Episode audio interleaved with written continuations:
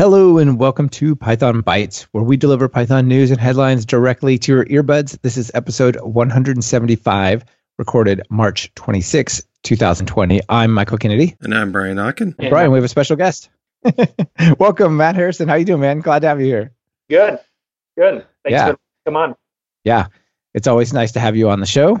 Before we get into it, let me just tell you this episode's sponsored by Datadog. Check them out at pythonbytes.fm slash Datadog. I'll tell you more stuff about them later. First, I want to just throw this out to both of you guys. Like, the world is, I don't know, is it turned upside down or is it locked down or what has gone on with the world? It's crazy. We're kind of software people, so uh, and I know we're all kind of in different boats. I am definitely grateful that I'm a software person. I have a lot of uh, a lot of friends that are not that are in the retail industry or the selling stuff to people sort of industry or self-employed, and those people they're really hurting. I've got a lot of people I know that if they're self-employed, you don't qualify for like uh, unemployment insurance and stuff. So there's a lot of people hurting. How are you guys? It's crazy. Yeah. Matt, how about you? I just found out this morning that my largest client just dropped all my trainings for the rest of the year. So That's That- not your favorite phone call or email to receive, Yeah. is it?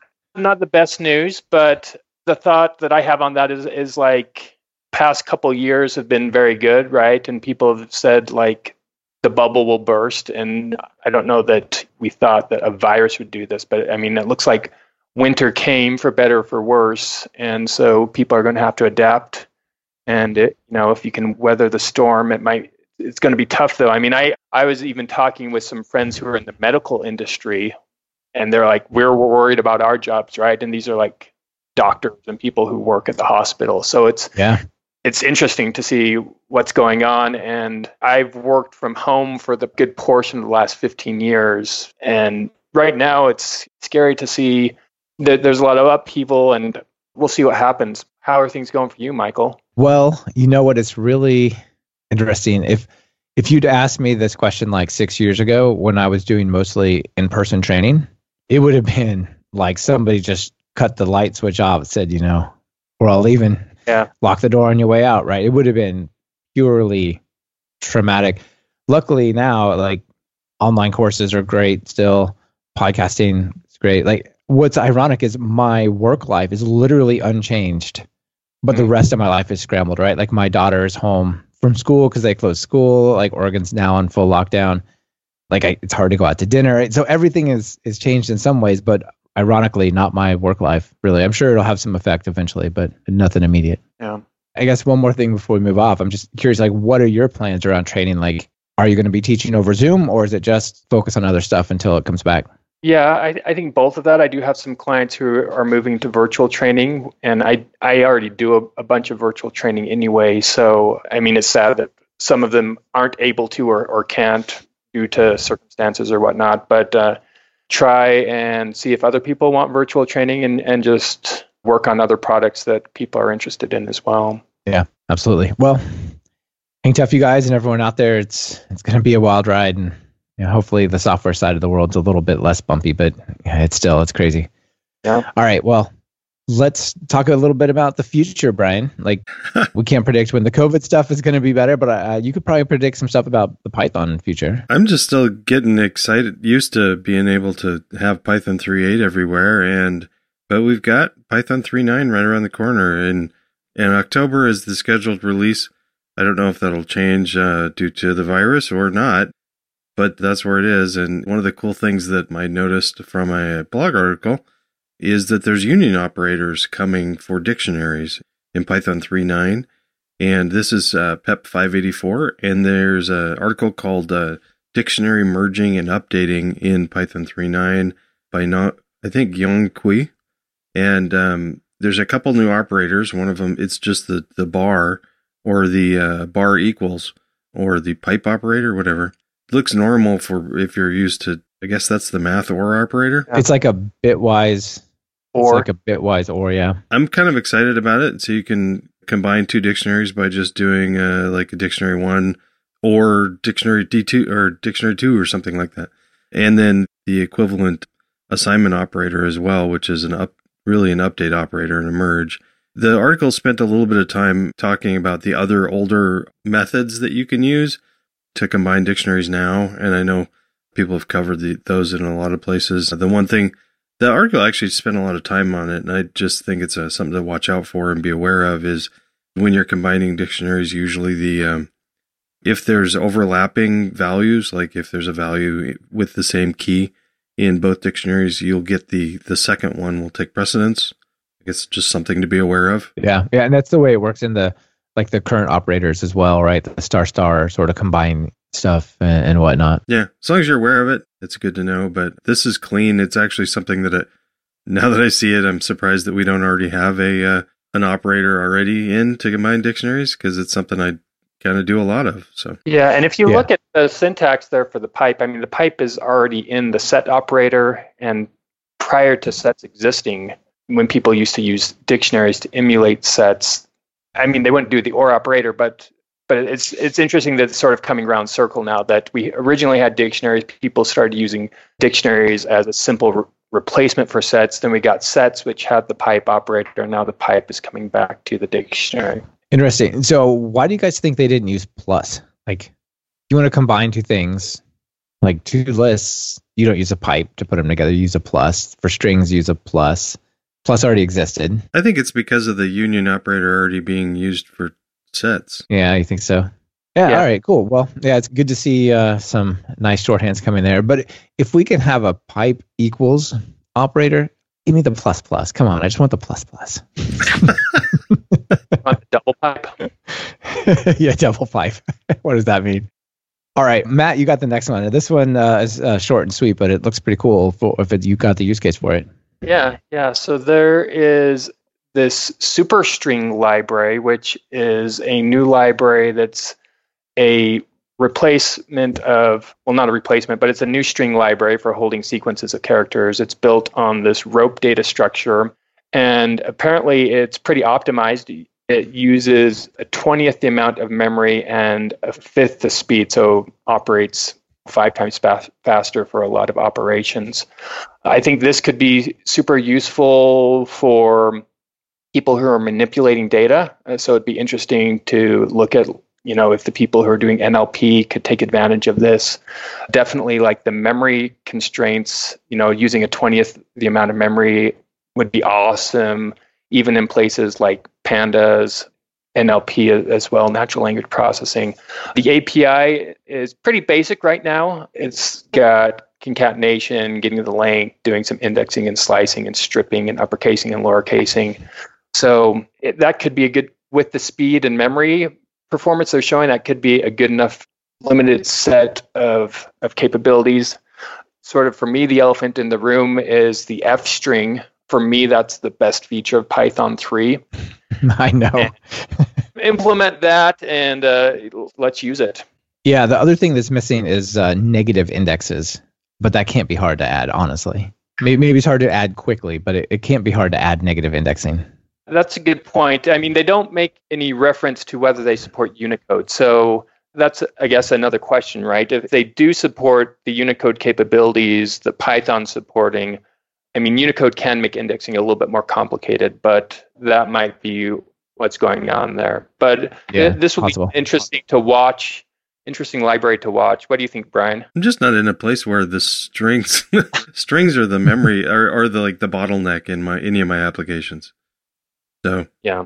Yeah, but to give you an example, like a real world example, like I've been playing with some Markdown stuff for like the sort of CMS side of things that I'm writing in Markdown. And if you've got something that's maybe 10, 20 pages of Markdown, it takes half a second to convert that from Markdown to HTML. I don't know how much of that is like the actual string juggling and how much of that is just Mm. converting it to Markdown is slow, but that's a non trivial amount of processing that's like sort of around the corner. I mean, you would never do it manually. You would use a library, right? But still, Yeah. you could And- benefit from that. On- On that, you can think of all the people who are using static libraries, right, for web pages. Who, you know, once you get, they all complain about once you get X number of pages in there, they start getting slow, and the rebuild takes five seconds instead of a half a second or whatever, mm-hmm. right? And so, Right. something like this could help there as well. Right, theoretically. So this is not a super popular library, but uh, I'm glad you put it on here because I, I think it's pretty cool. I guess two thoughts. One, it'd be interesting to look at what they're doing and if there's any easy, low hanging fruit to bring back to CPython because it would be better if just Python strings were faster. And they're like, why would you make this? It's the same speed. You know what I mean? Then uh, the other, Brian, you may have noticed, there's no test. Oh, Ow. yeah. It looks like it's recent. It's uh, like I don't know Yeah. if it's even been around for more than a week. So Yeah, I think it's pretty new. So if somebody's like, "Oh, this is cool. Let me try it out." Like maybe a way you could participate is like write some tests just to verify things, right? But uh, yeah, pretty cool. it's just imaginary. If if there's no test, it's like no picture, no proof, man. if uh, if uh, it continuously deployed in the woods and there were no tests to hear it, did it actually happen? Something like that. yeah, yeah, exactly. sure, that's that's the saying. I think the historical version. I All thought right, so this. Yeah, a go way of your new uh, testing strategy is if it doesn't have tests, then you don't commit it. Didn't you say you're using something like that? yeah, that's uh, that's good. That's not, yeah, that's a good way for sure. All right. So this next one is going to affect everybody who works with Python. This is a big deal. Hopefully it's not a, a bumpy deal, but it's it's a big deal. So uh, the Python Packaging Authority folks, the PSF subgroup, they recently got funding to hire some developers to make pip better. So pip is awesome. We all pip things, and even if you don't pip things, if you you know pipenv them or you poetry them, you really pip them down below, right? So they got a bunch of funding to make that better. And one of the challenges, one of the first challenges that they're uh, tackling is that pip will, it's not, it doesn't take into account all the stuff you're trying to do. It just says, I see a requirements file. Let me just go from top to bottom, just start hitting it, right? Install the first one, install the second one. So they're rolling out a new pip resolver at the end of the year. That's pretty cool, huh? Yeah, uh, this is neat. Yeah. So the idea is basically it's going to go and it's going to look at the dependencies of the various packages and try to install something that is consistent across all of them. Like maybe the first package in your requirements files requires, I don't know, docutils 16, and the second one requires docutils 15. Or maybe the first one doesn't even specify and 16 is just the latest. If you pip install dash r that, you're going to get 16 and then it's going to complain that you have 16 and not 15 you know what i mean? It's like it just doesn't even factor in the larger system that these two things have to coexist. So that's one of the things they're working on. So to reduce inconsistency and it'll no longer install a combination of packages that's mutually inconsistent and it will be no pushover. It can be strict if you ask it to install two packages with incompatible requirements it will say no it will not do it Yeah, and then it just doesn't install anything. I think. yeah, yeah. It just says no, I can't install that. That- Like you, That might cause some problems, right? And- yeah, it might. or make people's work processes work differently. Because I mean, right now I know that there's a bunch of library on top of each other, and I can sort of just install them over on top. Of, I have my libraries, and and some of them sort of work, work, and some of it doesn't refuse to install them. So this might be a, a speed bump in the road for a lot of people, and maybe in the end it, it works out better, but uh, might cause some consternation in, in the short That was- term. Yeah, that was my first thought exactly. It's like, oh, there's going to be a bunch of stuff that just won't install anymore. Yeah. Maybe a library itself can't install because two of its base libraries dependencies, like themselves, are inconsistent. Well, how are they working now then? You just get a warning and it just still works. Hmm. It's not that they're necessarily truly inconsistent. It's one says I require library less than equal to this version. Another one says I require library greater than equal that version. That doesn't necessarily mean the one that requires the lower one wouldn't work with the newer one. It's just that's what the requirements state. You know what I mean? Like for example, uh, Boto 3, which is the Python 3 library for talking to AWS, and its underlying library, Botocore, at one point were having different dependency, like inconsistent dependency statements or something weird like that that I, I was running into. But it, it didn't matter. It still ran. I'm just like, oh, I better run the unit test. It says these aren't going to work together. Let's see if they, you know, like maybe there's some corner of that thing that doesn't work, but I don't use that corner. So like, I don't care. Yeah. Or you have like in the machine learning side, you have like this library depends on some old version of TensorFlow, but it doesn't, you're not using TensorFlow, you're using some utility library in it, but it also has support for TensorFlow, but you're not using it. So if you had a different version of TensorFlow on it, it wouldn't really affect you because you weren't using that portion of it. So- Right. But it sounds like Pip will say, no, I can't install these things. They, they make statements about two things that they, they can't coexist, but you're like, I don't really care. They're working. You know what I mean? Yeah. So I think this is good. I think it makes things more predictable.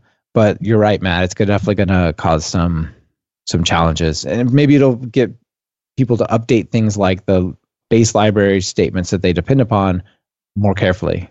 Yeah. One of the things I'd like to see, if we're talking about pip, is that I'd really like to see um, Python come out with um, uh, dot releases that if there's a new version of pip, that all the, the latest versions of Python have have the latest version of pip. I'm just really tired yes. of installing Python places and immediately having pip out of date. Yeah, I actually have a an alias that when I create a virtual environment, then immediately does a pip dash install dash dash upgrade pip and set up tools because why doesn't it just do that for me? Yeah. Anyway, can I just update the top level one so that all my new virtual environments get get the newest one? Yeah. Anyway, this is coming. They blogged about it. I linked to the blog post from the PSF. They said there's a couple things you can do to help.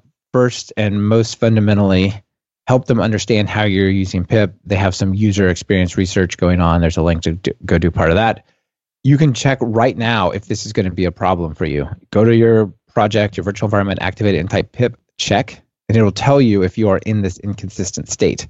I had one website that was, a couple that weren't. I hacked around until I fixed them up, then everything was good. Hmm. Make sure you test the new version of pip. It'll probably be out in May. Help spread the word. All three of us are doing that. Ta-da! Awesome. And uh, if you develop a tool like Poetry or something that lives on top of this, make sure that you test integration with the thing coming out in beta in May. All right. Really, really quickly before we move on, let me tell you all about Datadog because this episode is brought to them, uh, brought to you by them. Uh, so let me ask you a question. Do you have an app in production that's slower than you'd like? Is its performance all over the place? Maybe fast, sometimes slow others. Here's the important question. Do you know why it's slow or inconsistent? With Datadog, you will. You can troubleshoot your app's performance with Datadog's end-to-end tracing Use the detailed flame graphs to identify bottlenecks and latency in that finicky app of yours. Be the hero that got the app back on track at your company. Get started with a free trial today at pythonbytes.fm slash datadog. Use a cool product. Help support the show. Matt, I think this next topic you got here, this pretty much is on everyone's mind right now. And we maybe you're trying to not think about it, but there's some useful stuff going on here. Yeah, just with the whole coronavirus, COVID 19 I've been thinking, you know, what can I do as an individual to help? And, and I think a lot of people are trying to flatten the curve or limit the growth. And I think a lot of people, at least in our community, understand the importance of that, but maybe not the general populace as well. So one of the things that I thought that I could do is just, you know, spread among my local community through my local social media, like what is the growth locally here where I'm based. I'm based out of out of Salt Lake in Utah. And so I had a problem actually getting the data. Even I mean, there there aren't any repositories that have local Utah data. The local Department of Health is reporting on it, but their data there's not a source of data that you can cleanly pull. So I've I've been pulling, making my own data source, and then I've been just posting those on Twitter and, and LinkedIn just with my local data to sort of track what that growth looks like and sort of put that in people's minds to sort of hey think about think about what's going on locally and see what changes you can make. And i did some basic modeling to sort of predict what's going on because i've been reading other people's models about you know this is an exponential growth rate blah blah blah what what that looks like. And so i, I did some basic models using machine learning but it's also in the Twitter sphere and, and elsewhere, people are saying all these mach- data scientists are coming and just throwing machine learning at this, and that's not the right thing to do. The right thing to do is is read the literature and see, you know, what epidemiologists and others have done. And so uh, I just want to point to uh, some things that might be interesting. I've got a link to a Kaggle project that that shows that making some basic machine learning models, but it also points to a library that's found in SciPy that probably a lot of people don't know about. I knew about it because I teach about it, and that's in SciPy. There's an ODEINT function, which is an, a, a solver for what's called ordinary differential equations, and so this is probably a math class that you may have taken in college. I took one in college, and it was purely theoretical, and I, I've basically forgot everything since then. But um, there's what's called an SIR model, and that stands for you have people who are susceptible to being sick, you have people who are infected, and you have people who are recovered. And so typically these flatten the curves are looking at the infected part, the infected growth of that but there's a relationship between all these three different groups, and there are more complex models. But if you use ordinary differential equations, that is the tool that epidemiologists and statisticians use to plot these and determine what's going on here rather than just you know throwing it at linear regression or trying to do a machine learning model that way. So i just want to point people at uh, this kaggle project. It's got an example of doing this sir model. It's also got some basic machine learning models as well. But uh, be aware that you know a lot of these things that we learn about that in theory you think oh that this doesn't make sense. This is actually a case where ordinary differential equations are the right or one of the right tools to look at this data and understand what's going on there. Yeah, that's a cool project. Yeah, definitely a cool project. I'm sure there's a ton of data science going on around all of this. There's a lot of data. It's coming from different places, like live dashboards and stuff. And sh- I think this is this is really cool. I didn't know about the SIR model. That's cool. There are a bunch of other Python libraries as well that uh, epidemiologists have created and whatnot that that implement these SIR models, and there, there's another one, SIER. And so check those out if you're interested in sort of digging with the data. But a plea to people to think about what you can do for your local community. You know, if you've got skills to help out, what can you do locally to to help out and help others? Yeah, absolutely. Also, random side point here, looking through this code on Kaggle, I I'd never realized that you could unpack a tuple in a nested way. like thing, comma, tuple unpacking thing, right? So where like you can layer these in deeper and deeper. That's pretty awesome, actually. Yeah, your data structure is nested, right? That, not yeah. necessarily it's going to make your code easy to read, but uh, you can you can have fun there. it can definitely definitely make it shorter. All right, cool. That's a nice one. Brian, you're getting all philosophical on this with this next one. What's up? Okay, so this is um, totally we're going from serious to definitely not serious so that I noticed this also. So there's um, a Reddit thread that's now, or uh, I don't know if it was Reddit or or Stack Overflow, but got taken down. But essentially, the question was, why does all return true if the iterable is empty? So there's an all keyword in Python that I guess actually a lot of people don't know about.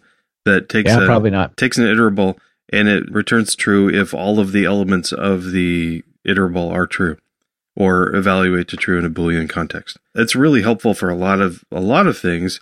The interesting aspect is what should it do if it's em- if the the iterable is empty, and because you know the actually the the person asking the question said shouldn't it be false just like uh, you know you can say if list and if it's an empty list it's false why would all be true if it's empty and i enjoyed the conversation and somebody wrote an article called about this. Why is why does all return true? The end lesson is it doesn't matter why because the core team decided it, and you just need to know it and work around it. It's been it thusly decreed to be true, so therefore it is true. Yeah, and then one of the things I wanted to point out from this discussion is uh, the statement: "All unicorns are blue." I just love that. You can't tell me it. It is definitely true because there are no unicorns, so therefore it's true for me to it's, say all unicorns are blue. Yeah, and uh, so I like that, and I guess I'm glad that my daughter doesn't listen to this to have, hear me say that there are no unicorns. Sorry, honey. Don't break her heart. Yeah. Next, you're going to talk about no Santa or what's going on here. Like the fairy, the, the, tooth fairy is not real. Come okay, on. but the person writing this article, Carl Johnson, is actually also a philosopher and a programmer. So he talks about this um, 2,500 year old debate in philosophy about whether or not all unicorns are blue should be true or false. And also, we get talk about uh, predicate logic and Socrates and Aristotelian syllogisms and things like that actually we never at the end i still don't know why the core team chose that that is true but it's a fun thing to look into. That's fun. So looking at it from the outside i envision it working like this. The way all works to be efficient is it says for thing in collection if not thing return false. Go all the way and return true. And it just never goes into that loop so return true. Probably yeah. But i probably gotta go and open up the C Python source code to find out. Matt, what do you think? I don't know. I'm looking at the Unicode symbol, uh, the Unicode emoji in uh, my Python REPL right now, and that's uh, hex code point 1F984. And it doesn't look blue, it looks pink. So uh, someone's got Oh. to file. we definitely got to put a, somebody's going to have to put a comment on that blog post. Uh, yeah, that's not true. All unicorns are pink. It's interesting that they did make it true. To your point, like in a Boolean context, right? Anything empty in Python is false. So Yeah, yeah. I mean, another option would have been to raise an exception, say you can't ask for the truthiness of nothing. The main reason why I wanted to bring it up and the main reason I enjoy reading this article is now I will never forget that that all of nothing is true. So I'm also thinking, um, have I ever used all in an if statement? I, I don't know that I have used all in an if statement. Where do you But- use it? Yeah, I guess I have. Yeah, I've used it. Uh, usually, I'll put like a set, con- uh, not a set, uh, uh, some kind of generator expression in there, because I don't usually want to test all the things are actually true. I want to test like the dates are greater than day, today for all of them or something, right? So put a little comprehension in there and then Yeah. ask all of that. But Hmm. Yeah, I guess- yeah, Yeah, I guess it returns a Boolean, so you would put it in an if statement. yeah, I guess so. I, I don't use it a ton either, but uh, every now and then I'm I'm happy with it. If I put it in an if statement, am I going to loop over the contents of all? Right? And I, I don't know that I, I, I have it in Yeah, an if no. statement. I loop over. No, no, of it would be to avoid a loop, right? It'd be like one line a loop, basically. Yeah. Yeah. Cool. Yeah, I won't forget either now. I didn't realize it was so philosophical, but apparently here it is.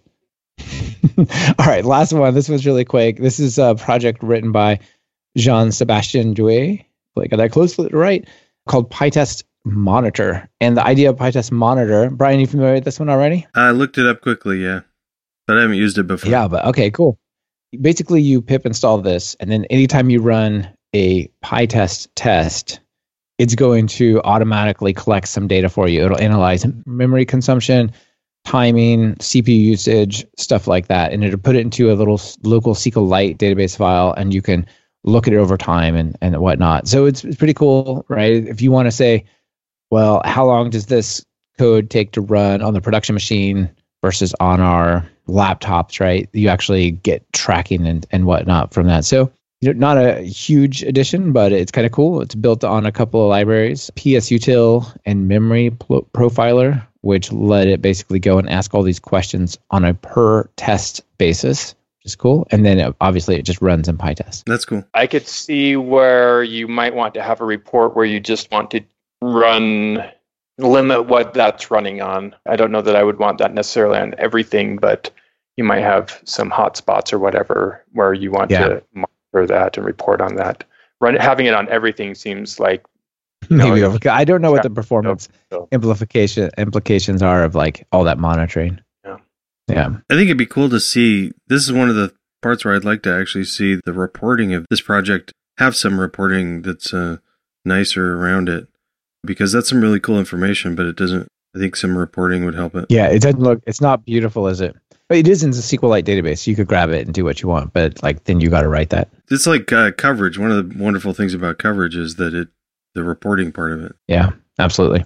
All right. Well, if that's something you guys care about, go install that and uh, check it out. All right. Well, that's it for all of our, our major items. Brian, Matt, you guys got anything you want to throw out there extra before we get to our joke? stay safe. Yeah, absolutely. I've got nothing extra. How about you, Michael? Well, I took two of my projects that I've been kind of fiddling with for either a short time or a long time, depending on which one, and put them both up on PyPI as things you can now pip install. So that's kind of cool. So uh, the switchlang, my little extension to add switch to the Python language, you can pip install that now. I still love that thing. I use it all the time. And then my Markdown subtemplates. Oh, what's that, Matt? You use that in production. Oh yeah, all the time. Yeah. Awesome. Yeah, yeah. Yeah, there's like a couple of places where it would be like this huge if statement or some other weird lookup, and it's it does cool stuff to say like, oh, you already tested for this case, or you're like have the same case in two places, and you would miss one, the second one because it'd be caught by the first, and so on. Cool. Yep. And then the second one, the Markdown subtemplate thing, which we talked about before, but it was n- not then pip installable, so now it is. People can check those out. Do you have tests on these, man? Of course, we got tests on those. Uh, okay. I don't have te- I don't have PyTest monitor on it, but we got tests going. Uh, Ah, tests in there. So they do exist. The code does exist. It has tests. It does. It, it is yes, we can speak of it. yes. Are you all ready for a joke? Yes. This one is it's not really that funny. It's more like, As opposed to the rest of our jokes. dude, I think I've done that. well, some of them are like meant to be straight out funny. This one's like, funny, ironic because yeah, I did that too at one point or something like that, right? So uh, this guy on Twitter sent a message, sarcastic pharmacist, sent it over and said, um, I was listening to a discussion on Talk Python about rebooting a server instead of chasing bugs, and thought you should check out xkcd.com 1495. and there's just a picture and it has like a trade-off. It says, okay, why is everything broken in my life? Here, here's the deal. Like I could spend one to 10 hours figuring out why my server keeps running out of swap space and crashing. Or I could spend five minutes plugging it into a light timer that reboots it every 24 hours. That takes five minutes. Let's do that. Yeah. so true. Yeah. Yeah. Oh, yeah, yeah. That's actually an interesting thing. Was we just in, ordered a bunch of uh, web programmable power strips? yeah, because um, one of the things you do when working with electronics is sometimes power cycle the things. Ain't no way to go and do that when I'm working from home. So How interesting. So you built that into like the CI CD type with the, the tests? Like, let's do that. Sleep. most of the time these aren't problematic, but there is the occasional in development instrument where um, or in development operating system portions or something like that where it gets into flaky situations and rebooting is a good is a good thing to do from the start because as a software developer I can get things into really wacky states. It doesn't happen a lot, but um, it happens enough to where it's good to know that yeah, that you can buy these web power switches. Um, we're getting industrial ones which are kind of expensive because you can stick them in uh, instrument racks but they're just a normal power strip. But you've they've got a web address and a REST or I don't know REST like API that you can uh, put them in strips. And if you yeah if you want to use them uh, in a CI/CD pipeline, you can uh, call them that way too if you want. But normally we just have them as a backup so that we we can log in and um, reboot them if we need to. You don't have them connected to Alexa?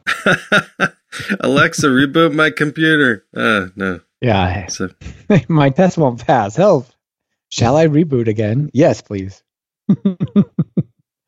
awesome. All right. Well, Brian, thank you as always. And Matt, thanks for being here today. It's fun to chat with you. yeah, thank you. Nice Yeah, chatting you with you. Thank you for listening to Python Bytes. Follow the show on Twitter via at Python Bytes. That's Python Bytes as in B Y T E S. And get the full show notes at pythonbytes.fm. If you have a news item you want featured, just visit pythonbytes.fm and send it our way. We're always on the lookout for sharing something cool. On behalf of myself and Brian Okken, this is Michael Kennedy. Thank you for listening and sharing this podcast with your friends and colleagues.